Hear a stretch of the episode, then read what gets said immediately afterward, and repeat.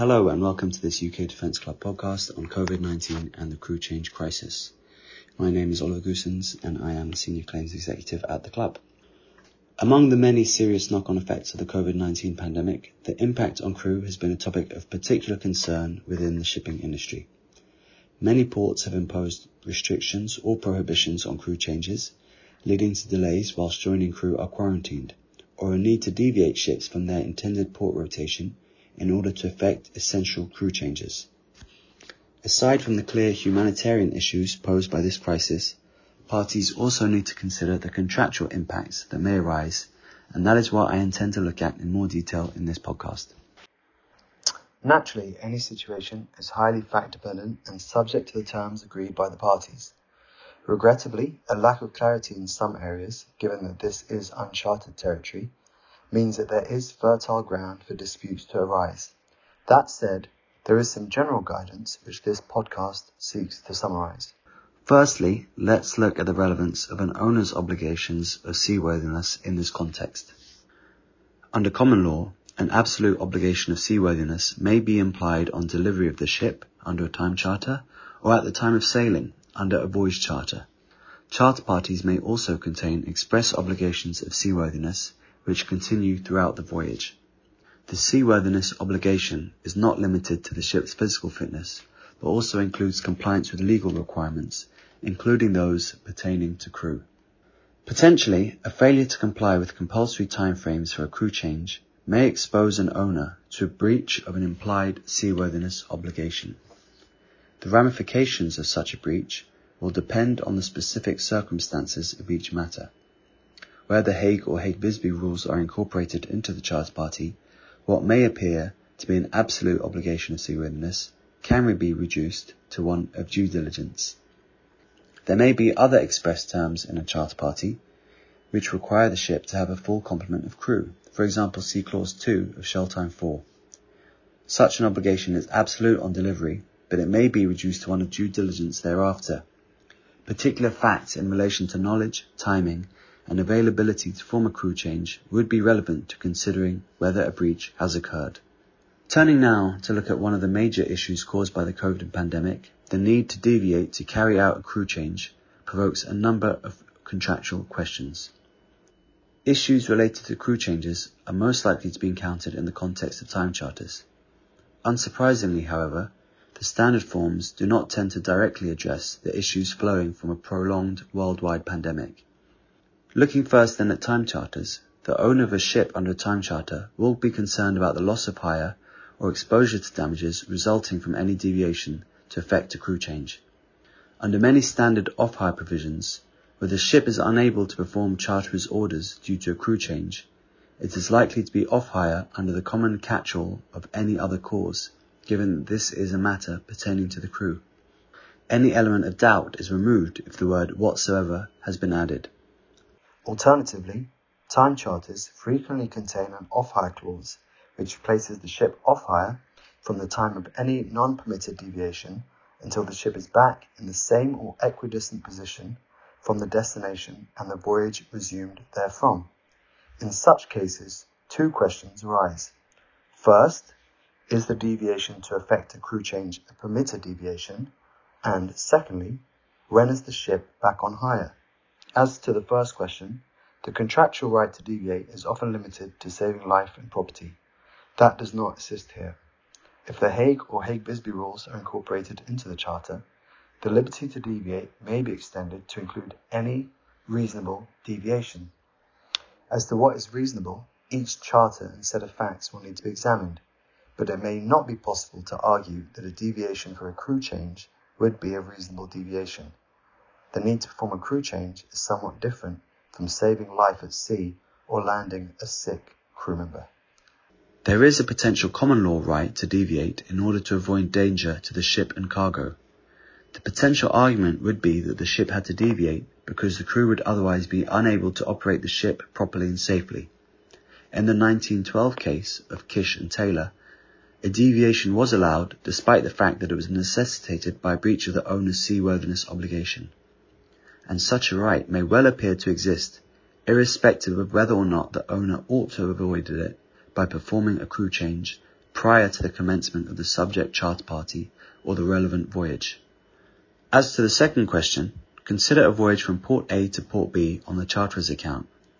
If a ship deviates from that voyage to port X to change crew, it goes off hire under this type of off hire clause from the moment of deviation. It only returns on hire once the ship is equivalently close or closer to port B than it was when diverting to port X. This addresses the case where port X is a diversion of the usual route from A to B. But what if the AX and XB voyages are two sides of a triangle, with the usual AB route being the third side of the triangle? In this case, the ship is notionally on diversion immediately on leaving A, but when it leaves X to steam to B, the ship is significantly closer to B than it was when it left A.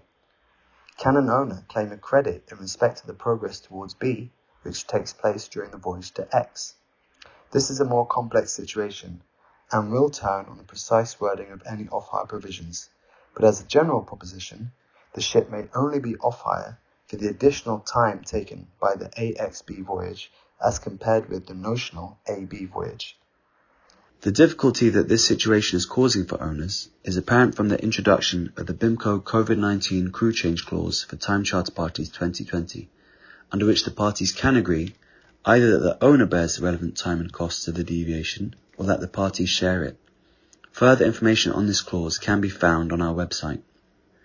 Turning away from time charters, although perhaps less common, deviations may also be encountered in time charter trips and voyage charters. In those cases, it is more likely that the owner will bear the cost and loss of time involved in the diversions, given that the owner will know the intended ports of call in advance, and such charters tend to be of much shorter duration. Deviations in the case of voyage charters also raise the additional concern on the part of an owner that they may permit the charterer to terminate the charter. Careful consideration will need to be given to any terms which give the owner a limited right to deviate in such cases. Another issue that has caused problems during the pandemic is the need to quarantine on-signing crew.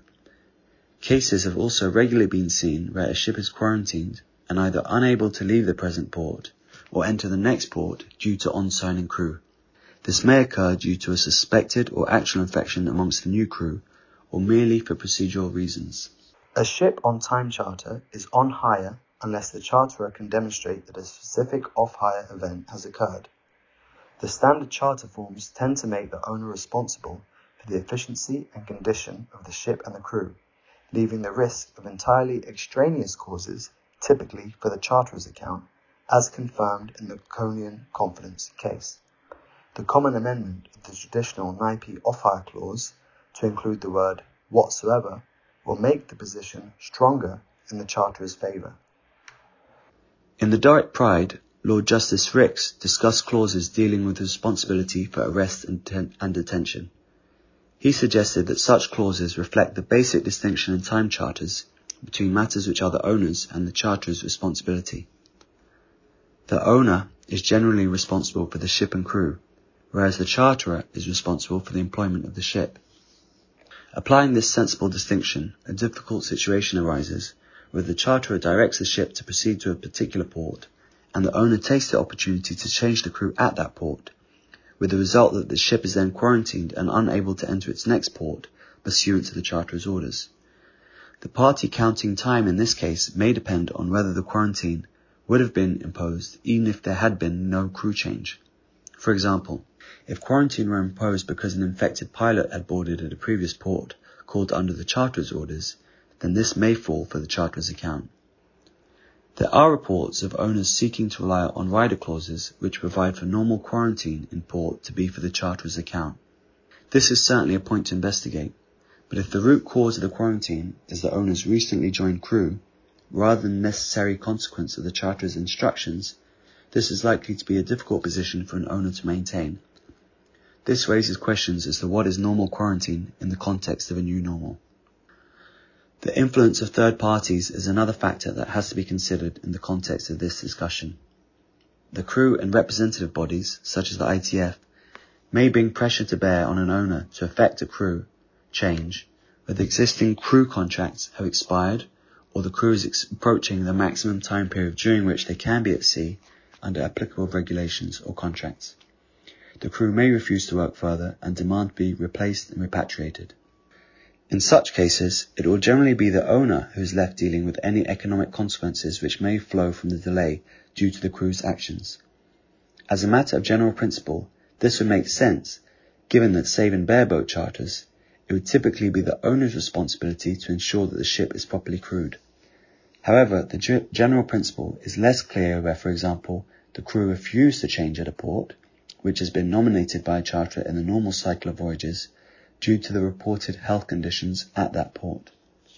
Notwithstanding the general position, the question of which party will bear the loss consequent on any crew's refusal to perform will ultimately be determined by the charter terms. In the Elissos, a case in which the crew refused to sail except in convoy, the court held that the ship was not off hire due to any deficiency of men, and that term was held to apply to numerical deficiency only. Unless the off-hire clause refers to a default of men or crew, master, etc., the ship will generally remain on hire in such cases.